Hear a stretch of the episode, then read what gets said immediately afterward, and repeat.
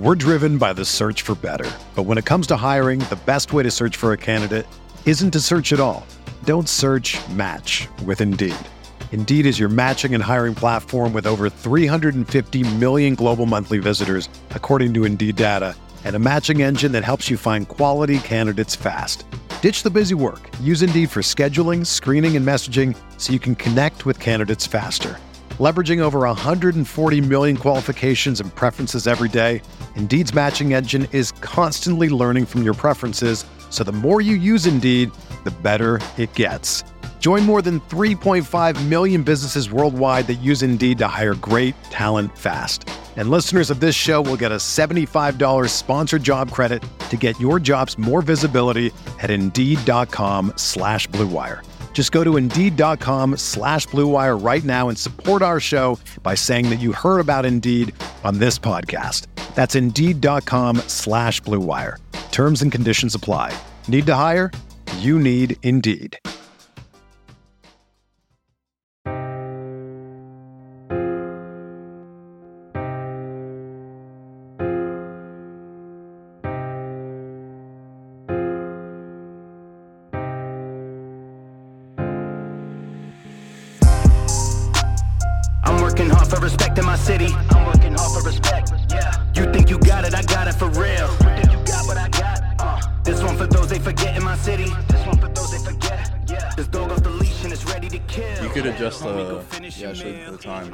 Not the time. You could adjust the mic, like bring it closer to you. yep.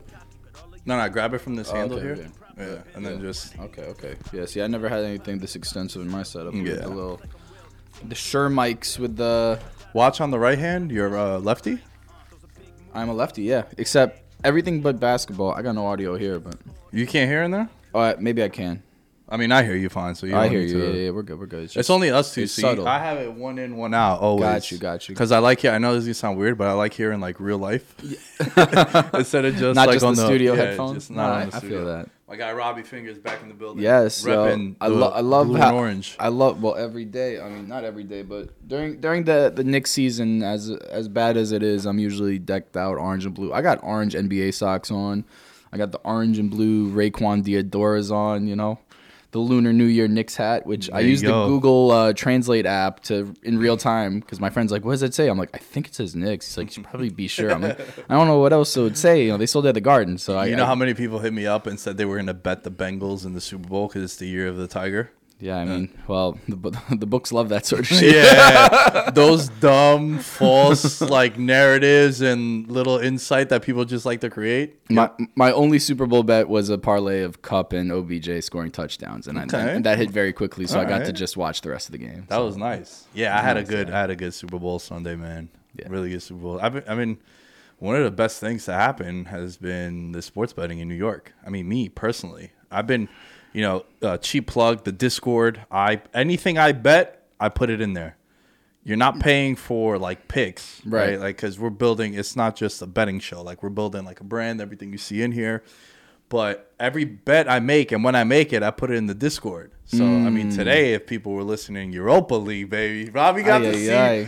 Lamb Oh. sweating. It was almost a complete sweep. It, it was very it was very sweet, but you know, Needed, you know, only only I can complain hitting three different parlays, but missing that last one. Man. you know what? it's So It- close. It's it's a kvetch. It's the Jewish art of, of having little problems. Because if you have little problems, you don't have big problems. It's a blessing. Mm. But speaking of Super Bowls, I see this framed uh, Super Bowl.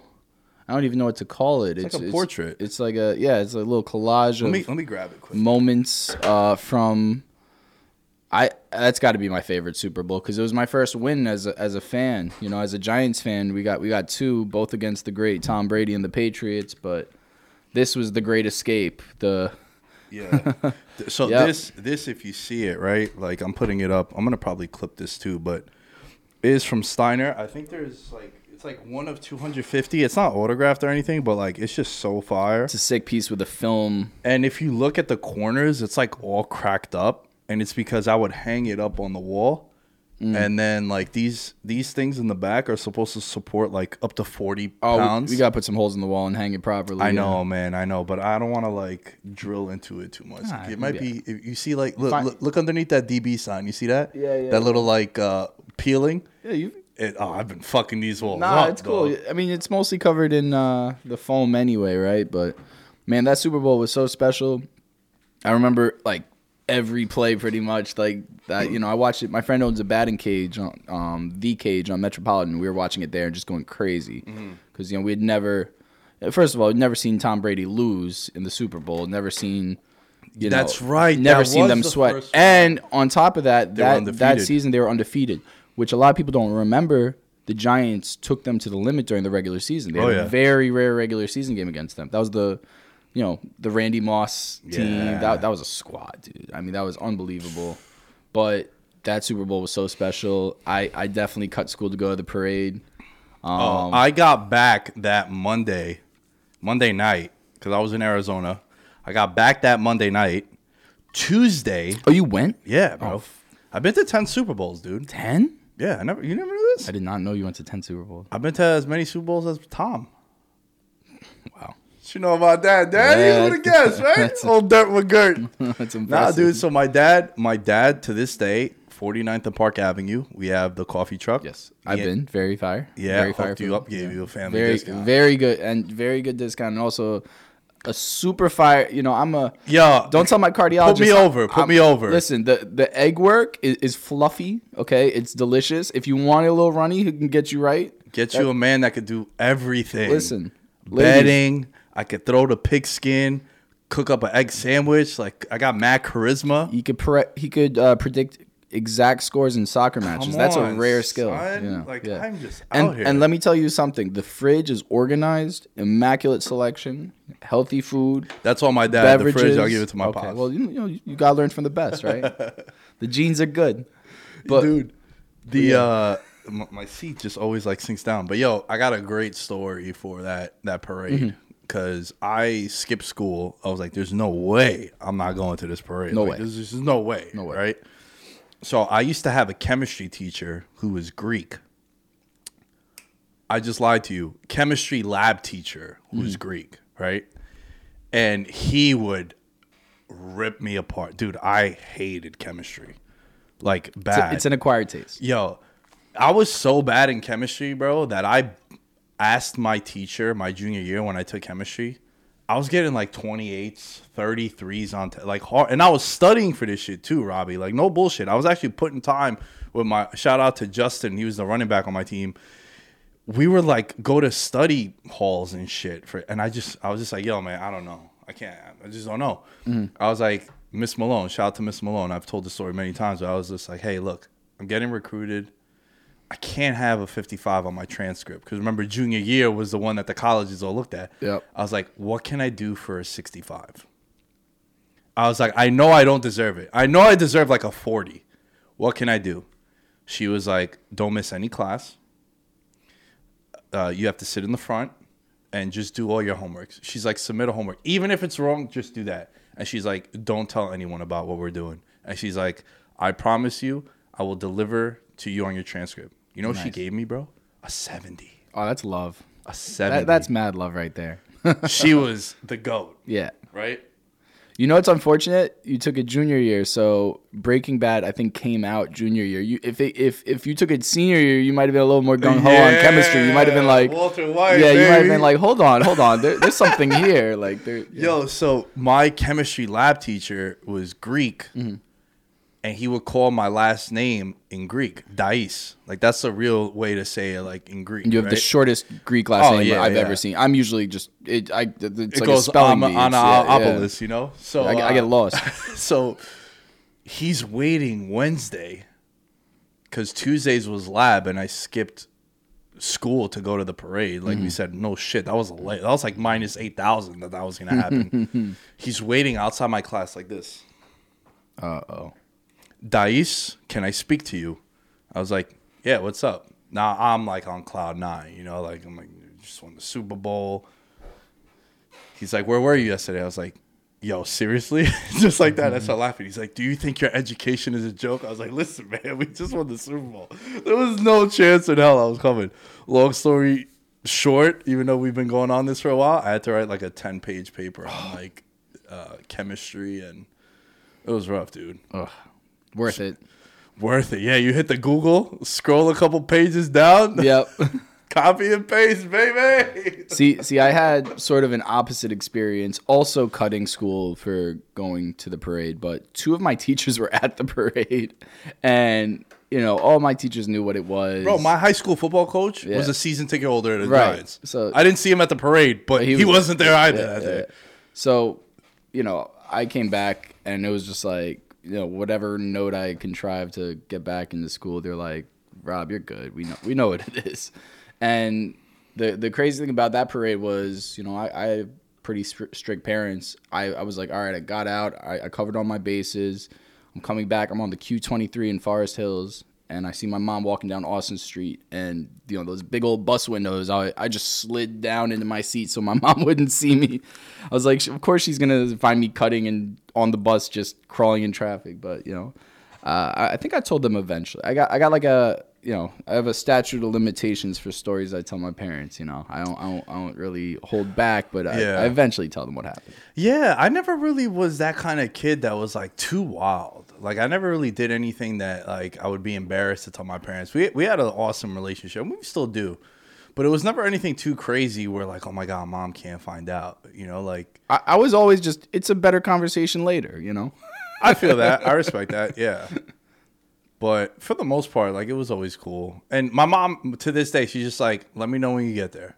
Beautiful. Her only request. I didn't get hit till I was 23 years old. I'm not gonna ask about that one. Nah, I went to Connecticut, my buddy's summer house, and like we left Thursday night, you know, in the summertime.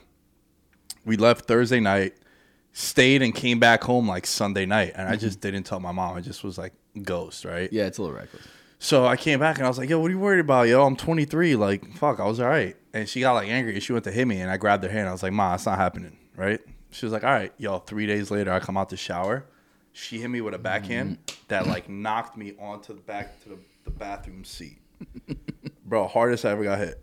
And I've been jumped before too. Yeah. And it was like, No, she was yeah. like, I've been holding that motherfucker in for 23, 23 years. years. yep, yep, yep. Oh man, I could tell these stories for forever, man. But yo, what's good with you, dude? You you're working on this project that I'm super intrigued in and fascinated by. Yeah, I mean, You are you are allowed to talk about it, right? It's not, like, absolutely. yeah. No, I've been I've been working with a lot of sports teams on uh, FanFest. We built this virtual platform. and hold on, hold on. You're, you're working with some teams too, Yeah, bro. yeah, yeah, Like it's put exciting. yourself over. You know- We've been putting me over. Right. We've been um yeah, I've been working with Paris Saint Germain and uh, Manchester City. Basically, what we're doing is we're connecting their global fan bases, giving them a home on match days. Um, it's a it's a virtual platform where it's sort of like Twitch meets uh, Twitter Spaces or Clubhouse, right? Where you know fans have it's a fan led halftime show or pre match show in their own language. You know, PSG's running four or five languages at a time and basically it's giving fans a place to go on match day. Some people are, you know, they're in all corners of the world. Uh, not everyone has a community they're around. They could be the only person in their household who's a fan. So it gives them a way to connect and build with them. Uh, basically, you know, there's content on screen. There's people in video chat. Uh, there's a text chat. The the moderator of the team can bring people from the text chat onto video, right? So it's sort of like if you think about what the evolution of sports talk radio could be, you know, and you know the way we're looking at this platform, uh, we're starting with sports teams. If you have any sort of fan base, I think it's going to be a platform for you, you know. So I, I think if you want to directly interact with your fans, if you want to directly interact with your community, there's going to be uh, a way to utilize FanFest. So yeah, we've been working on it for a long time. Uh, I can see the smile on your face, bro. You're like proud of this. It's um, dope, man. I like it. This is I've- yeah. I mean, I've- I've this is where the bags under the eyes Yeah, come from. You know, we've been working hard. So Nah, look, when you get a cosign with teams like that of that magnitude to be able to tap in, that's that's dope, man. I'm super happy for you. Thank I you, didn't man. I didn't know Thank that it was like fully, you know, something that you're like involved with, and, that, and that's that's yeah, no, I'm the man. co-founder. So yeah, Let's go, CEO, bitch. CMO, but close. We're close. All yeah, right, we, close we, enough. but yeah, it's exciting. You know, we we've hired a bit, and um, we're just looking to take it to the moon, and you know, add add more features. Um, you know, a lot, we got a lot coming in uh, Q2 and Q3 this year, so super excited about that all. Hey, you're someone that I've uh I've famously I've told this story and you you originated, you inspired it, and now it's become a thing where it was twenty, it was twenty twenty, right before COVID, around this time. Mm-hmm. we're on the phone for like forty minutes, and I was like, dude. I kind of like the Heat to make a run to the finals. Oh my goodness.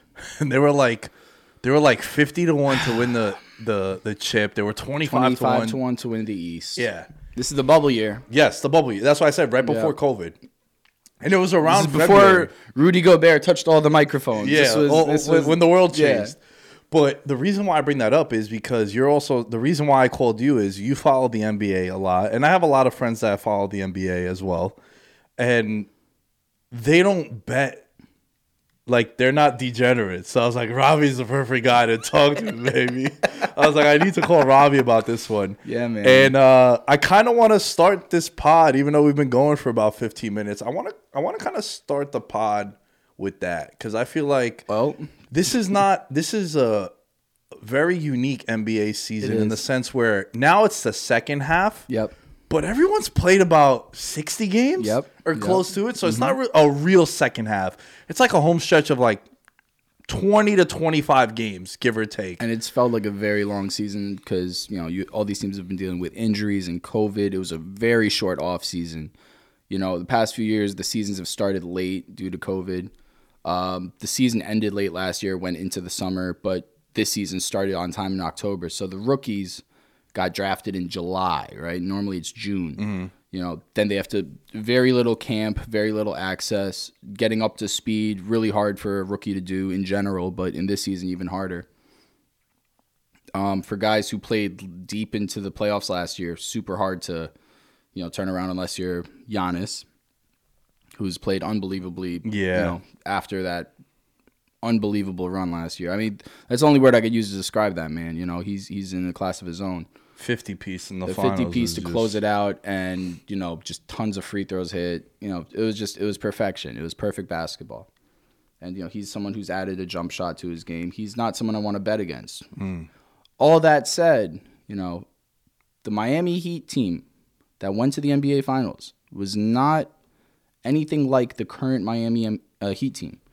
It's not a ton of personnel changes, but they they made significant additions that were significant subtractions for Eastern Conference rivals. Bingo. So it's not just that they added talent; they added PJ Tucker. The Yeah. Bucks do not make the finals run without PJ Tucker. PJ Tucker played the best defense you could possibly play on Kevin Durant. You cannot contain Kevin Durant. You cannot stop Kevin Durant. You can barely slow him down. Yeah, that's that's a case study of perfect defense on Durant. And and and even if he's getting 40 plus points every night, he's working his ass off to do it. PJ Tucker played immaculate defense on him. When he gets off ball, you know, he's he's just everywhere. Now you factor in the fact that he's leading the league in three-point percentage, shooting 47% strictly on corner threes. You know, uh, the the the guy who changed NBA basketball to be so analytic driven was Shane Battier. He was the first like three and D guy who was super praised, and so much so that he was actually um, a cover story on the New York Times Magazine about being the real MVP. And everyone's like, "What are you talking about, Shane Battier? He averages nine points a game, twelve points a game." You Yeah. know? but that Houston team, what he brought on both sides of the floor, that became a position in basketball, a three and D guy. And that used to be sort of a fringe role player. Now those guys are getting paid in the NBA. Mm-hmm. Now that can be with the you know the way guys shoot threes in volume. Now it's not just they're they're taking three or four per game. They might be taking seven or eight per game. So you're taking seven or eight per game. You're shooting 45 percent plus. Then on the other side, you're you're holding the 25 point score to 19, 19, 20 Yeah, that's what I was gonna say. You change the game, right? So the Bucks lose their best defender. Or you could argue Giannis is their best defender, but they lose their most important defender because he could guard the best player on the team, keeping Giannis from having to do so. And also, my favorite thing about PJ Tucker is there's always guys like him who are, you know, they're just dogs, right? Like in in like the sports world, you understand what you mean when you say that phrase. Like there's just guys that it's it's my five five five five scenario, right? Yep. It's like it's game five, it's two two, you're on the road, you're down five. There's five minutes left, right? You coming out of that commercial break timeout. Mm-hmm. Who's your five? He's a guy who he's never gonna make He's an all star game. Not gonna touch the pine. He's He's on the court. yeah, that's what I'm saying. Like he's the kind of guy that is out there, and you know, it, it's not a bad like it's not too big of a moment for him. You know who I felt like that too? Fred VanVleet when Yes. Mm-hmm. he was going on those runs with the Raptors. Now he's an all star, but I'm saying even then you're like, yo, this guy is going at Curry, he's Mm-hmm. going at Clay, like he's not backing down from these guys. Early Kawhi, the same shit. Those 2013 Spurs early on, you're like, who is this guy? Mm-hmm. Yep. What the hell? Not a lottery pick, but Yeah, guys but who are late just first, guys second are- round, Yeah, uh, undrafted in VanVleet's There's case. something about the, that kind of player that's just a dog. And the guys who don't take it for granted a lot, and those are uh, journeymen. You know, uh, PJ Tucker played overseas. You know, someone like Patrick Beverley. Patrick Beverley had an unorthodox route to the NBA. You know, these are Mm. guys who you load them when they're playing your team because they're they're they're getting those cheap charges or they're they're they're talking a lot of smack to the refs, to your team, to your fans, right? But when they're on your roster, you love them. Like PJ Tucker would be a perfect Knick, you know? Like VanVleet, I wanted the Knicks to sign, right? I mean, maybe not 80 million, but in retrospect, it looks like it was a great deal. Uh, but yeah, I mean, in general, you know, and also the Miami Heat culture, and this pains me to say as a Knicks fan, I've loathed the Heat since 1995. Pat Riley broke my heart leaving the Knicks as and, and going to the Heat, and then the rivalry was on and popping, you know, Yeah. like, and then we had all those classic brawls. PJ Brown suplexed uh, Charlie Ward into the crowd, right? You know, you had the Van Gundy, the moment, Van Gundy the- the on on uh trying to shoot on- a single Mor- leg, single brother. leg on Alonzo Mourning, which is the boldest thing any man's attempted on an NBA court outside the Malice at the Palace. But you know, listen, and then the Heatles, forget it. You know, I was all in on LeBron. By the way, Malice York. at the Palace, one of my favorite sporting events of all time. Oh, it was top tier, top tier. Dick move or no? to say that. No, I, I think the the documentary was really well done as well. The, the Yeah, ESPN yeah, one. Um, you know, and it those guys, the media did not treat them fairly. That and also there are some fans that I've been in the crowd, I've heard it, I've experienced it. They deserve getting punched in the They face. They deserve to be slapped. Yeah, yeah. Nick Diaz once said, cousin Nick, he said, "Yo, you know what the problem is with a lot of people? They never, been slapped. Yep. Mm-hmm. You can't be saying some of the shit you say to these athletes, man. I feel like if I throw something at an athlete or I say some crazy slur at them, As a grown man, you throw anything at another grown man, you got whatever's coming I next. think they have the right to do whatever they want with no repercussions. 100%. I'm saying if they're in the stadium, they're in the arena, and they're being heckled, they're being, and it's different. Like, yo, you suck, KD. Right. That's That- different, that's- right? that's- that's they they embrace Yeah. that shit. They That's come back at you. yeah. But some of the Utah stuff that's gone down with Russ, and then the reports that come out of that, it's like at that point, bro. If Mm-hmm. Yeah. Russ was to grab that dude and strangle him, like, yeah, you can't sue him. Nothing. No. Yeah, I- Should be like in baseball. You know the foul ball. If you get hit by a foul ball, Yeah. the stadium isn't liable and the team isn't liable. Right, right. You signed waivers by buying If, if you go in there and you start heckling and you have witnesses saying like, "Hey man, this guy was like dropping crazy slurs at this athlete," Yeah. nah, bro, you get your ass beat. I think we should let security handle and not have on, on air ass meetings all the time. Might, yeah, might not be it, ideal. it would get too wild. I get that, but there was a, a one time. in principle, I agree with you. Though. there was one time where some dude was like pressing Marcus Peters on the Rams, and he comes up to the stands. He's like, "Yo, the parking lot is." Uh, yeah. He's like, "Say what up, then, Yep. man." Yep. Exactly. The, the energy changes very quickly. Yeah. Um. Also, the average sports fan and the average athlete. You know, it's not really a fair one. You know, matchup Well, I as far just as like, fisticuffs. pull, I would just pull guard and just like lay on the ground. Well, and you like, you roll four times Nah, a week, know, so yeah. so you're a little different. Well, let's get back to the though, let's Heat, get back though. to the Heat. So Well, so so you have it's PJ, funny PJ that- Tucker. it's funny, buying though- into that Heat culture where you know that if you're playing for Pat Riley, you know you're signing up for a physical brand of basketball. Correct. You know you're you're signing up for I'm gonna hustle on both sides. I'm gonna get ready for a confrontation. You know the the the '90s Knicks, right? Which the team I loved. Ewing, Oakley, Mays, Starks, uh, Greg Anthony, etc. Right? Derek Harper, eventually. Um, rumor has it they were fined if a player were to help on the Knicks were to help up an opposing player. Right? Like you were supposed to knock them on their ass and then leave them. So Pat Riley's brand of basketball is is is very physical. And when you play for an organization he's involved in, the Heat have been that way for a long time. So you have guys over there who were fully bought in on that. Jimmy Butler, Bam Adebayo, uh, Duncan Robinson. You know, you got these guys who are going to hustle on both sides and they're going to play physical basketball, even the finesse players, right? Now, this Heat team that went to the finals was a great team, well balanced. We were putting them over like crazy in February. There was no sports books live in New York, so there's not so much we could do. Now they've added PJ Tucker and they've also added Kyle Lowry. Mm-hmm. Kyle Lowry, you know, Mr. Raptor, brought a championship there. What he brings to the Heat, Jimmy Butler could go cold. Bam Adebayo could be facing a tough matchup. He's an instant bucket. They had this game against Charlotte the other day. Oh, I know. Nothing I, I- was dropping. I know. I bet it minus four, and the way that game covered was sickening in It was overtime. sick. It was sick. It was a double OT. I had a money line play with them, but the the Heat are tricky. But It's funny though that we bring up the Heat once again because this is the team that inspired this conversation. Yes. And this is the team that I think if from a betting perspective, and again, these are two different kind of conversations, which I'm going to explain too. Yes. Right? There's if the fate of the universe was on the line, I would still take Milwaukee. If I'm betting, which I am and I have, I'm taking the Heat to come out the East. And I mean, that's you're where getting double the return potentially, right? and there's the roadmap of them potentially being one and 3 mm-hmm. So they avoid each other until the conference finals. I'm also, by process of elimination, I'm not buying into the Sixers. Because I've been burned by Harden way too many times. It's it's tricky because he's never had a teammate this good, and Hmm. and when he, the one thing about Philly that's super intriguing, Hold on, bro. He had Durant. We can't we can't say not that. but this is a 22 year old Durant. You know, this is not the, Bro, this is the not Durant MVP caliber. too.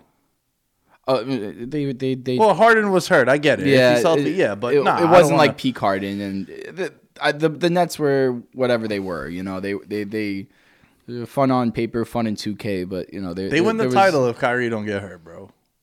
Yeah, maybe. with ease too. I think I really possible. do. It's But- another what if, which But but the thing with again. the thing with Harden and and and a center is like he made Clint Capela look like he did got him paid fifty million bucks. Yeah, Yeah, yeah, you know got him he paid. Yeah, I know, agree with you. He made uh, the Dwight Howard situation. Dwight wasn't doing great in L.A. Mm-hmm.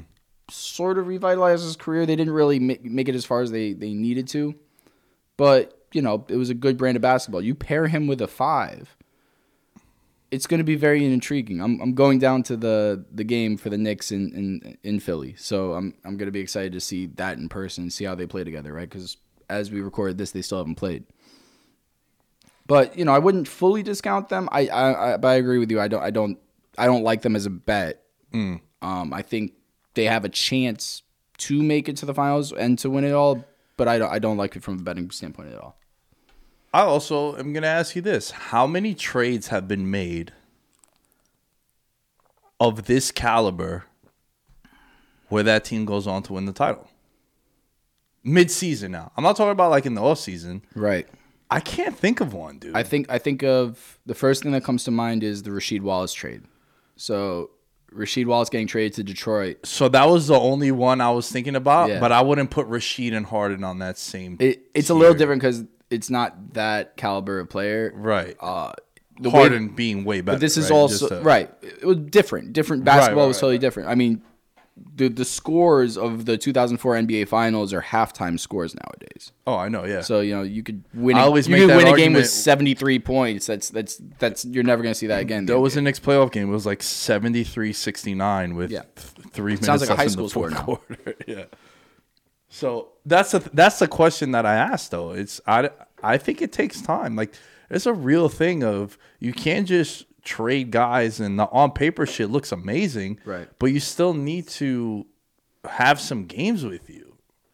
And the chemistry and knowing where people are on the Yeah. floor, it's Especially- that's especially- a real thing, man. and And, with you only have twenty games. and with tactics, you know, Doc Rivers isn't one to adjust and adapt.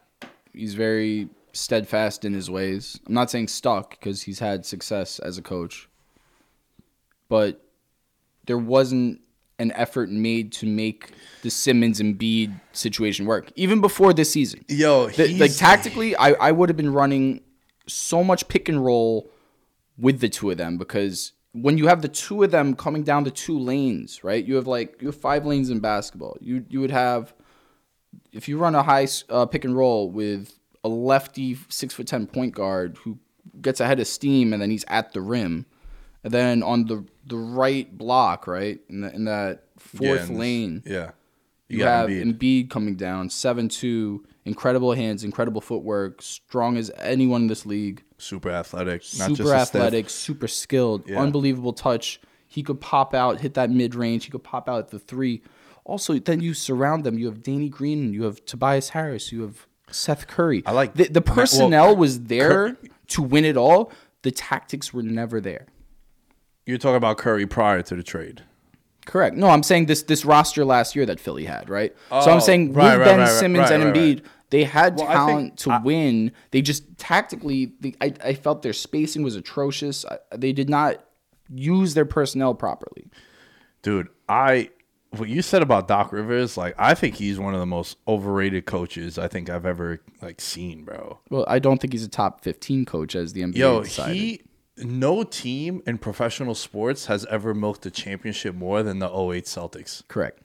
Yeah. It is unbelievable, yo. Yeah. They they they have a uh, a, a, a rose tinted glasses outlook on how they built the team. They act like they're underdogs now. When they when they built the team, they were the only super team in the NBA. It was egregious how you know KG acts like It came out of they nowhere. they they sort of climbed this mountain and and it's You were the achieved Vegas favorite coming into the year. right. Like it was.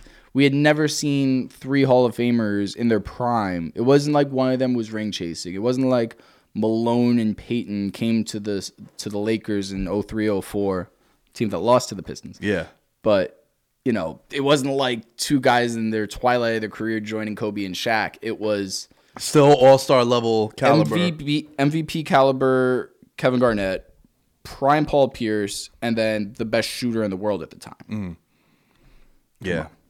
Yeah, I mean, dude, I think Doc Rivers leads the NBA in 3-1 leads blown as a coach in the playoffs. He does. Also, the the super bag he fumbled, which is more, it might be more folklore than anything, but when he was the Orlando coach, it was rumored that Tim Duncan wanted to play In Orlando. Orlando. I've heard this story. with T-Mac and, and Grant Hill. Which, Yeah. if you think about them as a big three, that that is, you know, prime T Mac, Grant Hill dealing with injuries but still extremely talented, and then you have the best power forward of all time in Grant and uh, Tim Duncan. The rumor has it that uh, you know, Tim Duncan wanted to bring his family on a trip or something, and I don't know. There is a bunch of rumors around it, but long and long and the short of it is, he stayed in San Antonio. It didn't happen. So you know, they had a young Mike Miller. They had Darrell Armstrong, who was a fan favorite and an explosive point guard. They had enough talent to really do something, but you know, you had one of the best players of all time. That could have been a championship team. That all said, that all said, uh, yeah, I'm not I'm not bullish on on Philly coming out of the East. I I really really do favor Miami, and Milwaukee. I'm I'm you know what it pains me to say, but with all of the events that have transpired in the past 48 hours, I, I have to be super bullish on Brooklyn. So we have the mandates being lifted in New York City. You have Ben Simmons ramping up to return to basketball. You have Kevin Durant ramping up to return to basketball. The underrated aspects of this trade are Seth Curry and Andre Drummond. Andre Yeah. Drummond is one of the 10 best rebounders of all time. Yeah. Like People some- forgot how good he was because it's not even how good years. he was. Still It's- is, yeah, yeah. It's For what they're gonna ask He's him to do. specialized, right? Correct. Like he, he he he you know, people wanted him to to be a 23, 24 point a game scorer. That was never what he was going to be. His skill set is fully in rebounding and he does provide some defensive support. He should be a better defender than he is. But a guy who can get you 15, 16 rebounds a game, average. A guy who provides seven extra possessions on offense every game.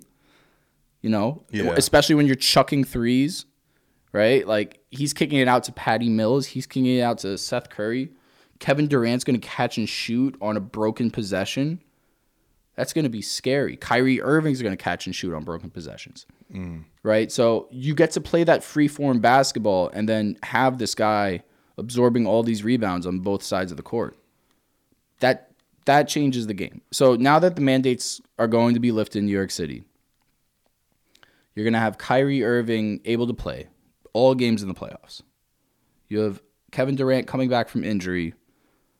He could be hopping on one leg. He's going to be better than 95% of the guys in the league.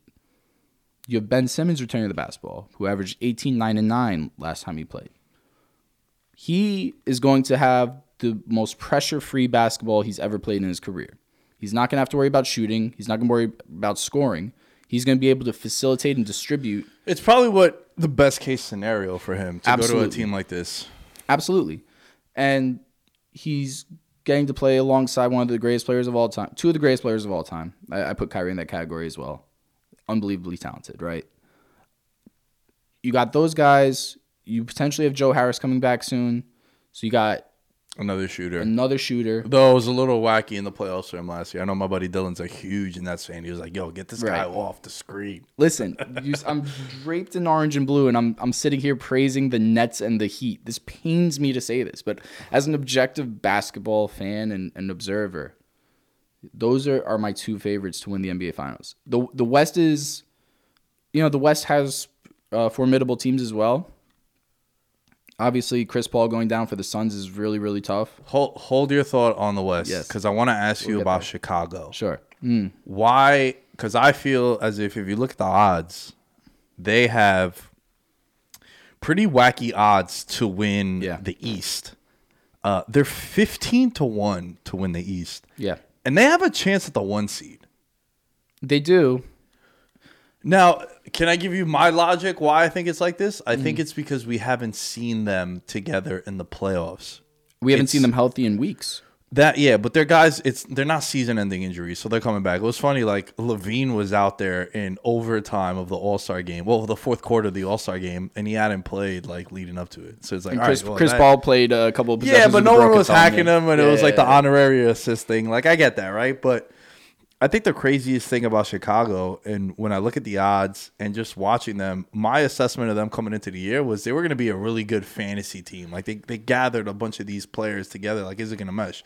It's meshing. They're playing well when everyone's a healthy. Great prediction because you have two guys averaging over 25 points a game. and, and DeMar DeRozan is an MVP candidate too. He's probably not going to win He's it. having He's a in the- season adjacent to Kobe Bryant's best season statistically. Hmm. Not the 35 points a game season, but the season after that. Um, you know, where where Kobe was sort of on his own Yeah. and he was shooting high percentages and playing great defense. You know, uh, and you know, just killing in the mid range. I love seeing this sort of brand of basketball. Hmm. I'm not anti three by any stretch of the imagination, but, But, it's nice to mid range. it's nice to uh, see. You know, like I loved watching Kawhi. I you know when he was healthy. I love watching DeRozan because they're bringing a, a brand of basketball a we grew up with.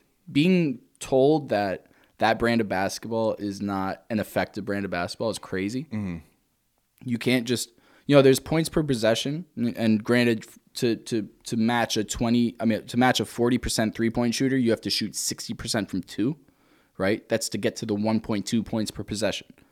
So, you know, on average, you'd say most teams get one point per possession. So a guy who shoots 40 plus for three is already net positive. Mm-hmm. That's but that's only if you're looking at numbers.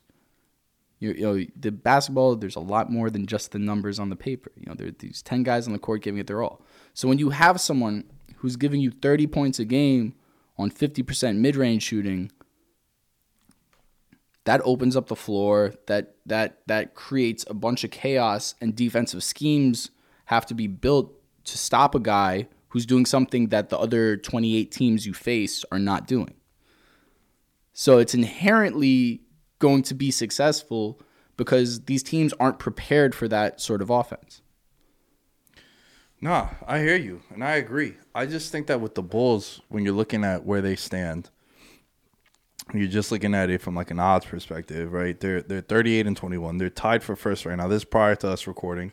They end the they enter All Star Weekend on a five game winning streak, and the thing with them is that we just haven't seen it in the playoffs, right? Like there's a reason why the Lakers, for as bad as it is and as bad as it's looked, they still have the eighth best odds to win the finals It's because everyone's saying the same shit. It's the same take everyone has. If they could just get in and they're healthy, watch out. Who would want to play LeBron? Like we get that, and I even think if AD doesn't go down last year, they beat the Suns in that series, mm-hmm. especially how dominant he was. So I get that, but I think there's a uncertainty with what the Bulls look like. Right. Why there's hesitation and speculation. What I love about their roster, an- another team that, as a Knicks fan, I've loathed growing up, the Chicago Bulls. You know, you got a bunch of guys who were supremely talented, but in bad situations. Mm-hmm. Vucevic, fantasy stud, probably 14 and 14 or 18 and 14. I don't know his averages, but he's good for 15 and 15 every night in Orlando. But he was in Orlando. You have Lonzo Ball, highly touted coming in the league. Um, not great raw stats in Los Angeles. Not great shooting stats. People loathe his father. You know, there's a bunch of things that factor into Lonzo Ball. He seems like a humble kid who works hard, has amazing court vision, plays with such pace. I really wanted to see him get a shot with LeBron for another season, but then the AD trade happened. So he was in New Orleans, underachieving team. It is what it is. De- DeMar DeRozan misses out on a championship in, in Toronto, gets traded for a guy who brings a, a title to the city Yeah. after putting in work there for years. Ends up in San Antonio, people start writing him off. Counting numbers are down a bit. You know, he's in that position. San Antonio doesn't make the playoffs for the first time since the 90s, I think. People are starting to wonder is is and also the you know the anti mid range agenda, right? You know, he can't shoot threes or he doesn't shoot threes. So people are like, can he be a number one option again? Probably not. Then you the guy who was in Chicago, LaVine. Zach LaVine. Yeah. And the other addition, Alex Caruso. Right. Doesn't the Lakers don't want to pay him, even though he brought helped bring them a title, brought a ton of energy, defensive intensity, clutch buckets. You know, uh, people write him off because of all the memes and such, but super effective basketball player, deserved to get paid. Lakers didn't want to do it. You got the bag in Chicago. So now you have all these guys who Well, have, that's another reason why I think a lot of people were questioning DeRozan because even I felt like that contract was a little wacky to big. give him because I, I was in the camp of I feel like he's declining, like he's no longer that player he was in Toronto. Right. But again, it's the system, it was the fit around him, and what they were asking him to do Exactly. that led to him having those struggles in San Antonio. San Antonio, which long term I, I really love what they're building. They have a lot of talent there. You got Keldon Johnson, Keldon Johnson, Dejounte Murray. You know they have a bunch of other prospects. What they're doing is not a short term play, and it's of the teams of intrigue. These things take a few years. This is why you get surprises eventually, like Memphis, mm-hmm.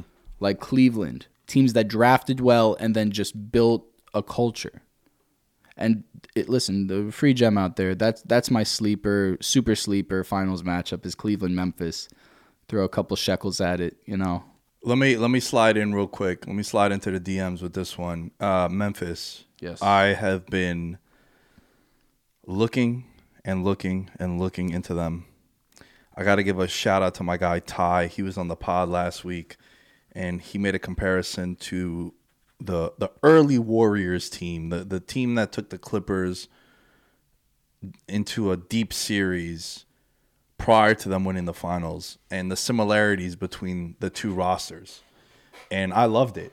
And hmm. there's not a team I would bet on at those odds, like besides Memphis. Like as like a sleeper dark horse that can make a run to a conference finals, I feel like they could be the Hawks of last year. Like they could be a team that out of nowhere you're like, whoa, whoa, how did they, you know, they upset the Jazz in the second round, a team that's like always been there and just like, yeah, they can't get over the hump, but you know, they play Utah in the second round and out of nowhere you're like, oh shit, the Jazz just lost to the Grizzlies. Now they're in the conference finals. I love Ja Morant. I love Jackson Jr. I like Desmond Bane. They have a lot of guys that know what their strengths are, and they're not asked to do anything crazy. And that goes a long way. It sounds so simple, Yeah. but I feel like a lot of teams do that where they like try to make things like too complex. And Memphis is just a team who, yeah, they're one of three teams that have 40 wins Right. at this point.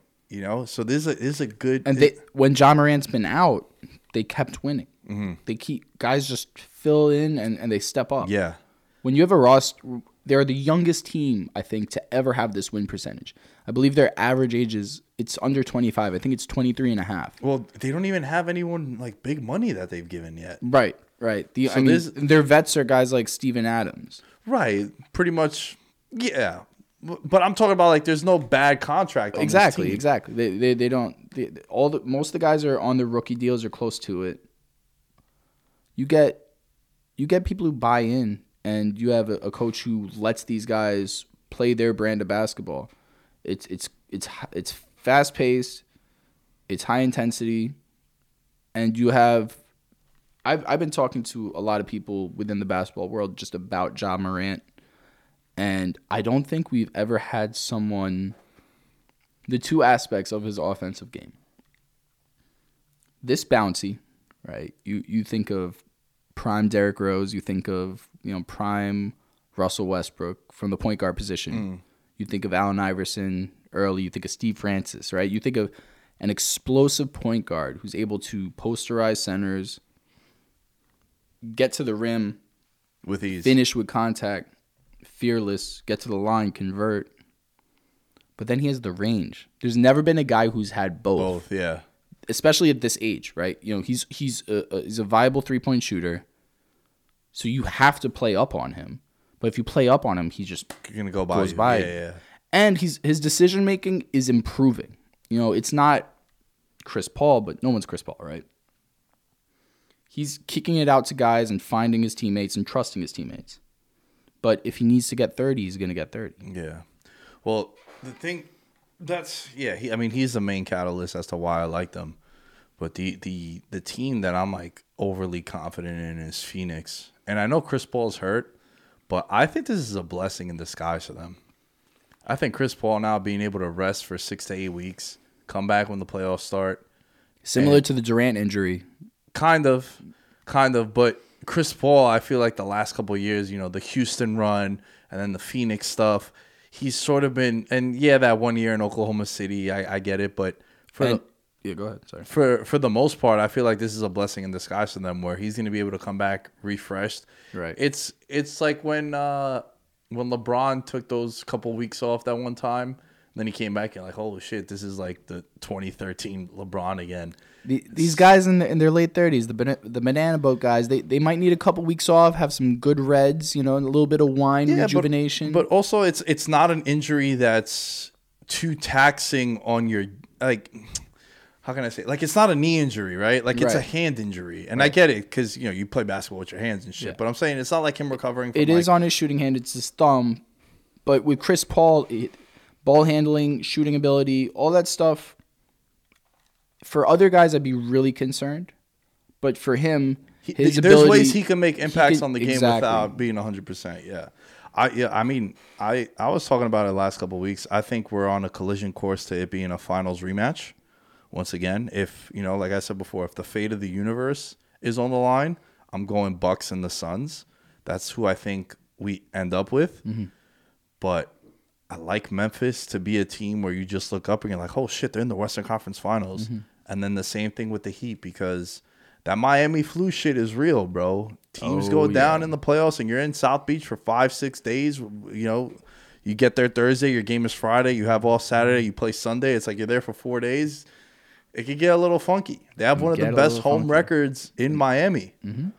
So it's just it's something where it's going to be tough to play in, and we haven't really seen that in, it with with the Heat because and that final five, man, I, I keep going back to because you think about this lineup they put out there at the end of games. You might not see it all the time the first three quarters, and you know they got guys who come in and fill their roles like Max Strus. But that final five, and we're not talking about Tyler Herro anymore.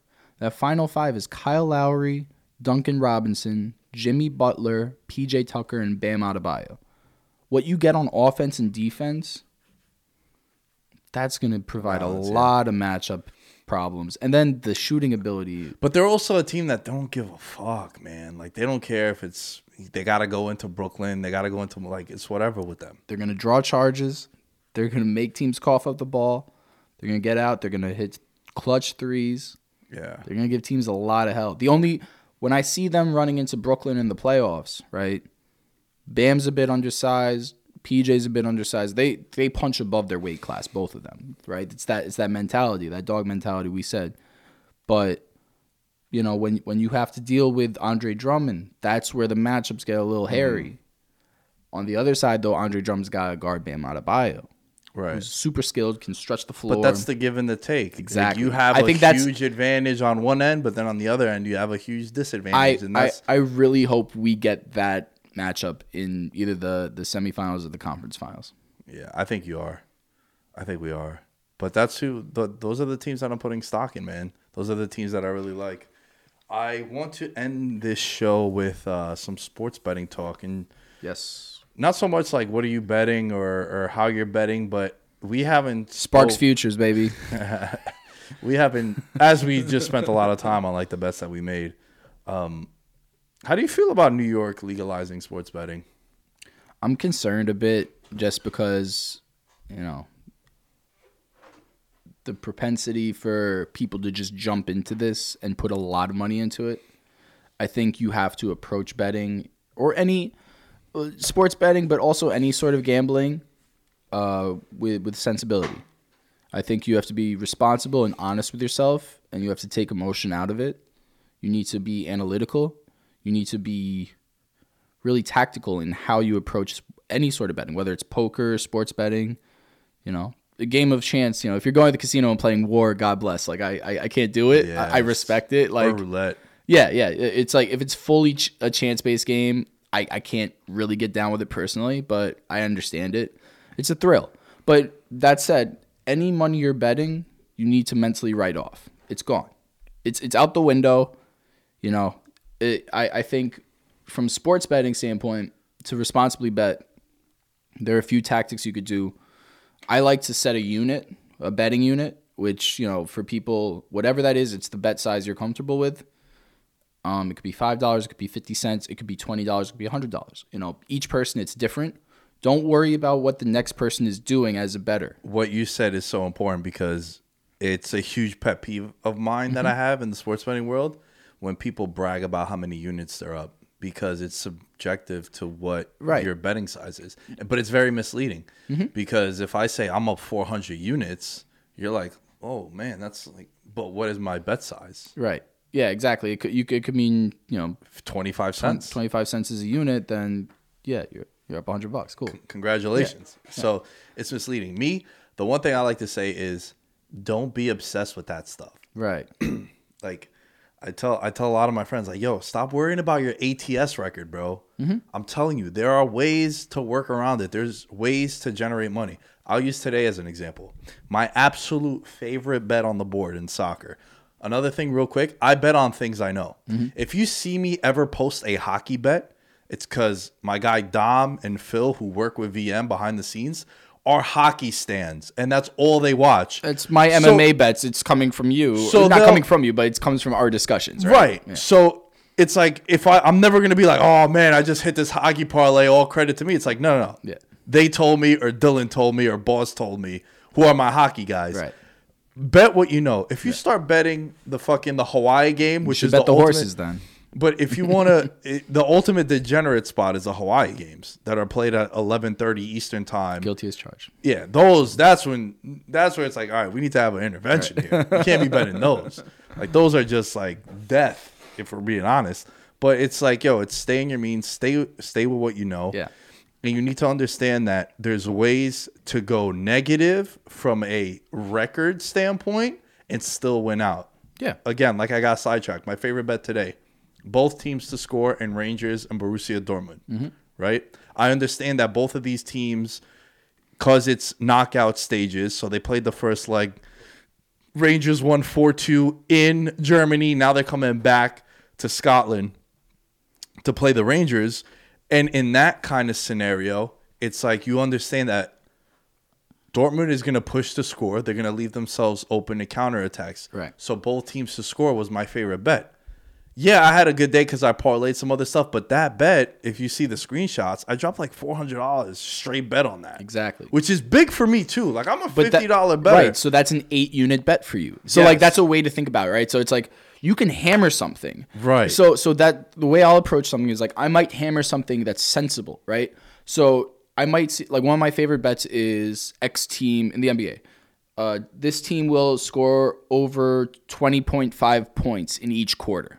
The mm. average NBA team is going to score 100, 105, 110 points, right? So this is essentially 21 in each quarter, right? So that's 84 points. Do you think this team will have a quarter where they're scoring less than 21 points? It happens. I don't do it with the Knicks, but you know, with certain teams and certain matchups, you'll get good odds on that. You'll Yeah. get like a minus 130, minus 150. So I might put, you know, say my my betting unit's twenty dollars. I might put a three to five unit bet on that. So it'd be sixty to bring back hundred, or you know, it'd be like hundred to bring back one sixty, something of that nature. And because that's over my so I'll, I'll end up say if it's 60 to bring back 100 then that you know it was three units and it returned five so now in my mind i have two units of house money to break even so i might use one of those units or half a unit to say okay i might do a longer odds parlay so in my mind i try to profit by doing something sensible as a bettor and then i fill the gaps by doing something a little riskier so that way I have a strategy where I'm covering my bases. Now, granted, an upset can everyone gets Yeah, hosed every now and that- then, that's but part of But but you know you have to accept that's part of it, right? So, but in general, what you're able to do with that strategy is you're generally able to at least break even or cash big or you know somewhere in between. Any night in the black's a good night. Mm. That's how I look at it. Yeah, I mean, if you if you're not depositing money, I think that's a win for you. Exactly. Like I had I had a fan recently send me a screenshot. He bet he bet ten dollars and won eighteen, and he was like, "Yo, they're not as big as your bets, but I'm proud of this one." It was like a two legged parlay. I was like, "Hey, man, that doesn't mean that that's a that's not a bad thing at all." Not you know, it's all. the same thing when like people play daily fantasy and they'll send me a screenshot. It's like, "Yo, I just cashed in my double up." It's like, dude, yeah, good good job. this stuff is hard, Yeah, man. it's hard. It's hard, and I think that's one issue that a lot of people are coming into and realizing that it's not. Let, it's let, not let the people know what, what what what's the winning percentage uh, ATS for the best bettors? Fifty-five. 55 to 58. Like oh, like 57 58 Not even the best bettors. That's like you could do that professionally. Right. You exactly. So you it's can, like you can if you for certain could you can make fifty an five percent a month. You can make a living. You could quit your job, Mm-hmm. take out a loan. Yeah. I'm saying if you could guarantee that you're going to go fifty five Right, percent, yeah. which you don't know, Which right? You don't know. Yeah. The Don't best- take out loans. Please don't. Yeah, don't This take is out. advice. This is terrible. This is this is a yeah. Don't do what I did. I took all my money out of Robinhood and put it into the daily fantasy and sports betting market. And it's turned out well for me. But this is also where I prefer to have my money tied into. I know this is. Don't take my business advice. it's World War Three proof.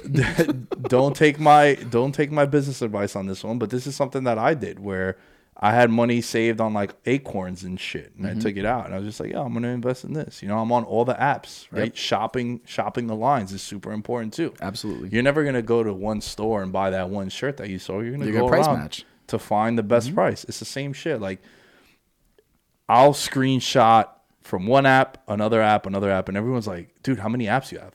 I All have of them. All of them. Yeah. They all have money on there, and I'm not betting the same thing on each one. No, if I get plus 150 on a team that I like, and the other one is plus 120, I'm taking the plus. I'm playing the, the plus 150.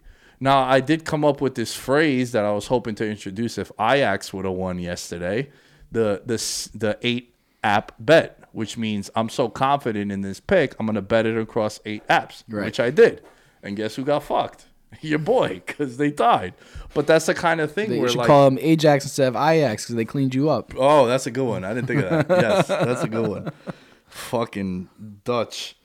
But that's that's the kind of things I'm talking about, man. Yeah. Like shopping the lines. It's it's very important and it goes a long way. And yo, it's hard, bro. It's hard. Like I I had a lot of friends the first couple weeks screenshotting and like they're telling me, nah, man, this is what's gonna happen. It's like, all right, man, cool. Now the Right. cool thing is, oh, this is what you think is gonna happen? Put your money up. Yeah. Not with me, put it up with them. you Yeah, know, go go ahead. It's cool. Live your truth. You know? I See, have that, that's I minimize my screenshots to you because like I know your inbox is crazy with that. Oh man, but so many friends. we have but we also a good- talk about yeah, certain exactly, bets too. Like we'll we'll interact and you'll tell me bets. You're not just showing me what you bet. and I'm you're showing like, you this book has like yo, this is a home run. Like, yeah. is- and even like with UFC, I've sent you some UFC stuff.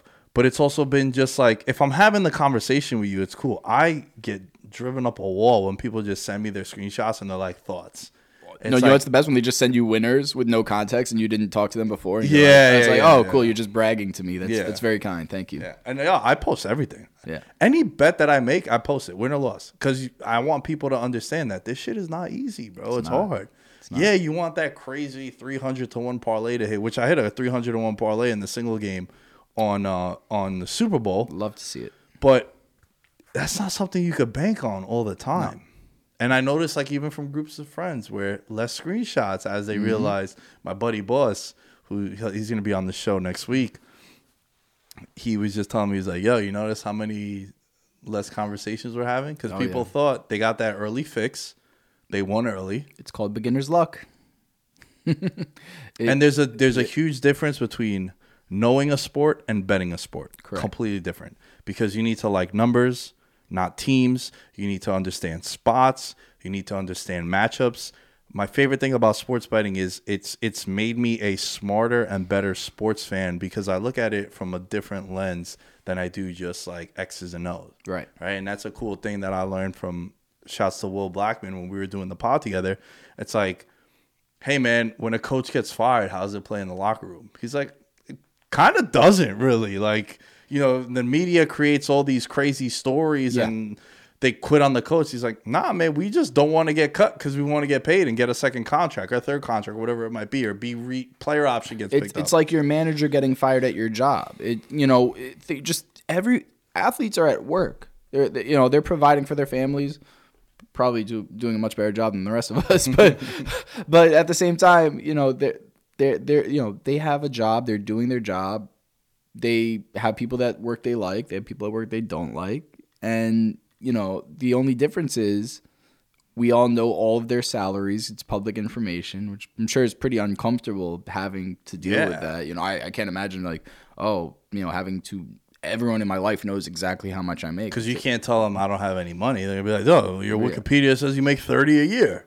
Well, listen, maybe if I showed some receipts, they'd leave me alone. But no, but in all seriousness, um, Dude, I was at a I was at a Thanksgiving dinner one time mm-hmm. when Matthew Stafford was on the Lions. This is like five six years ago, and my my aunt has come over from Greece. Mm-hmm. She doesn't really know football, but she's like, "Oh, who's you know who? What does what does Gisele's husband play?" Like that's what she knew it as, right? Because Gisele's this like mega star, mm-hmm. biggest supermodel in the world at the time. So she always knew it as like the sport that Gisele's husband plays. That's how she knew football. And I was telling, I was trying to explain to her, I was like, yo, best way for you to understand this, the quarterback is the number 10 on the national team. Like he's Yep. the best player, right? For you to understand. And they show like the numbers and she's like, What is what is 27 million mean? I was like, That's how much he makes. She goes, That's how much he makes. I'm a teacher, this and that, and my I'm doing all that. I was like, Well, you know what? You don't put eighty thousand fucking people in the arena in the yeah, stadium. the, the economics of sports, uh, people get emotional about They it. You, ju- do. you just have to look at it. It's like I was obviously And I- teasing her and like Yeah, making yeah, a of joke, course, trying to you know lighten up the mood. But it was just like those conversations. Like, yeah, man, it's there are 32 people who do what he does in the world, and like And twenty of them only do it well. And he's the best one. right. So so you know, I mean, granted, you uh, know, a position like teacher, and we should pay teachers more. We should absolutely pay teachers more. For sure. My mom's a teacher. And God bless the all the teachers I had, and you know, and the Bro, coaches, we right? Like the people, the we people, spent ten minutes talking about coaches and, and, and, and teachers, exactly, exactly. And those can be the most influential people in your lives. It's, it, you know, but comparing sports salaries to that or first responders, it's just, it just economically just doesn't make sense. Like, but granted, you could even, it's easier to make the argument that a lot of the sports, you know, the athletes are underpaid based on the revenue they generate. It's like, you know, the, their splits aren't necessarily great. The, the most favorable CBA, and that's one of the reasons baseball's locked out, right? But the most reason, uh, the uh, reasonable CBA, most favorable for the athletes is the NBA, and that's fifty one forty nine in favor of the, the players. Yeah. So, but that's also four hundred fifty players plus the WNBA plus G League versus thirty owners. Right. Yeah. So, so those thirty owners, granted, they're bankrolling this, but you know, I've I've I've had this this stance for years, and it's never really swayed in any direction. That I feel like some athletes. Now I'm talking about like the top one percent of the one percent are underpaid. Like Steph Curry, I feel You like can't. Yeah, is underpaid could as far as right. what the Warriors pay him. His impact, they built a new stadium, a new Mm-hmm, arena because of him. They won all the championships. The Warriors now are a household public team. the valuation went from like eight hundred million before he got there to Bro, Chris like a Mullin- six billion dollar. Chris Mullin, St. John's goat, Mm-hmm. was grabbed the microphone from the new owner on an ESPN game and was like, "Hey, stop booing. They're gonna turn this around and Yep. shit." That was like 2011, 2012. and granted, I mean, And then Curry, Yeah. what Curry did for the Warriors, and now there's a whole generation of like eight to nine year olds that are gonna grow up and they're gonna be Warriors fans because like, yo, I grew up, Curry was on the team, and it's like the same shit with me. I'm an Arsenal fan. They've been bad for a decade, but my favorite soccer player growing up was Thierry Henry. It's different if you're rooting for a team because they're in your city or your state. That I get, but I'm talking about like a kid that's in Brooklyn who's a Warriors fan wearing a of Golden State jersey. Yep. and this is a global sport. So I'm talking about like Steph Curry, LeBron James, Durant. Those kind of players are They're underpaid. transcendent. Messi, They grow the sport. Mbappe. Yep. Like I'm talking that. So I'm talking. You know, I'm not talking about like Steve Novak. Sorry, Knicks Oh, legend. legend, legend. Right. Discount double check that ass. You know what I'm saying? But that's what I'm. That's what I mean. Where Yeah. I feel like there there are certain athletes like bro. You could reasonably say that Steph Curry could be paid hundred million dollars a year. Absolutely. The way the way a Cristiano Ronaldo would be paid, the way a, a Lionel Messi would be paid, right? Yeah. Like, like those, and you know, I mean, And again, we're talking about the top of the top. right? The guys Like it's are, the one percent of that one percent that's so exclusive. Yeah. You know, you know, like but for parity purposes, where they're at, you know, uh, listen, I'm not. th- These guys aren't shaking a, a can asking for more money, but the the you know, if you just look at the basic economics of it, those guys probably could be doing more. this was fun, man. It was good to see you. Yeah, like the first time I saw you since the last time we recorded a pod. Yeah, yeah, we've been uh, strictly digital in the past, what, Two years. 24 months, yeah. Uh, my birthday is the Rudy Gobert night, Uh, the was that the 11th or the 10th? the eleventh. Well, I think the tenth was when the when The 11th did it. was when they shut down. the eleventh was when they shut down. Yeah. Knicks were at Atlanta. Vince Carter's last game as an NBA player. yeah. He hit the three, and at the end of the game, walked off, and that was the end of So basketball. that's how my birthday is going to be remembered moving forward when the NBA shut down and the world changed. Well, we'll ce- we'll celebrate. we got a couple weeks, right? We do, we do. Gonna be raging for sure. Where can they find you, man? And tell the people about that product once again. Yeah. Um, I just said um. Such a pet peeve for you, for me, for us. It happens. You can find me at Robbie Fingers, R O B B I E F I N G E R S, Twitter, Instagram.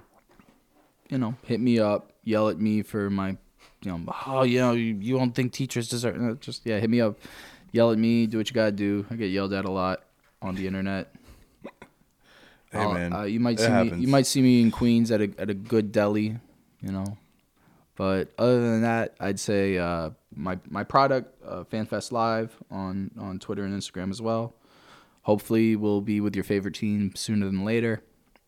Other than that, you know, just make sure you're eating well and taking care of yourself. Get your steps in. You know, h- hug your mom if you can.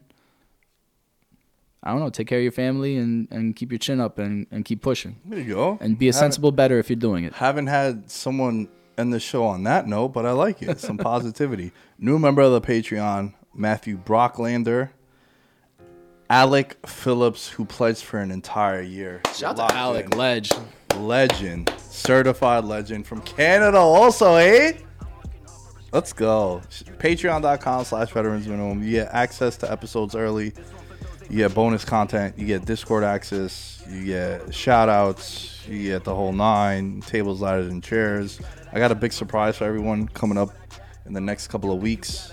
And one of the reasons why this was able to happen was because of the contributions from everyone to the Patreon and uh, it's cool. I think you guys are gonna enjoy it. I've been working on this shit for like six months now, dude. It's- I'll, I'll tell you off air once we finish, but it's gonna be a get it. And uh, yeah, thank you all for listening, and we'll catch you next week.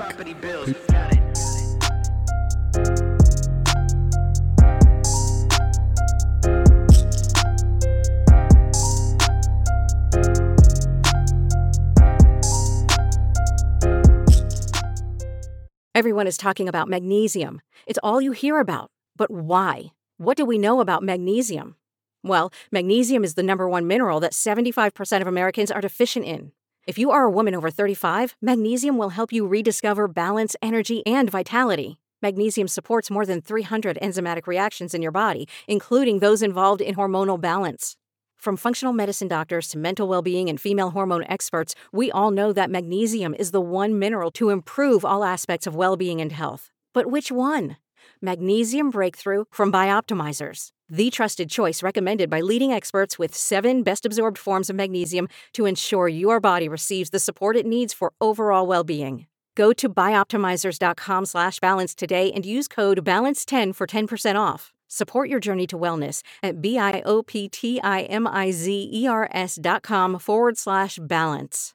Magnesium Breakthrough from Bioptimizers, your foundation to optimal health and vitality.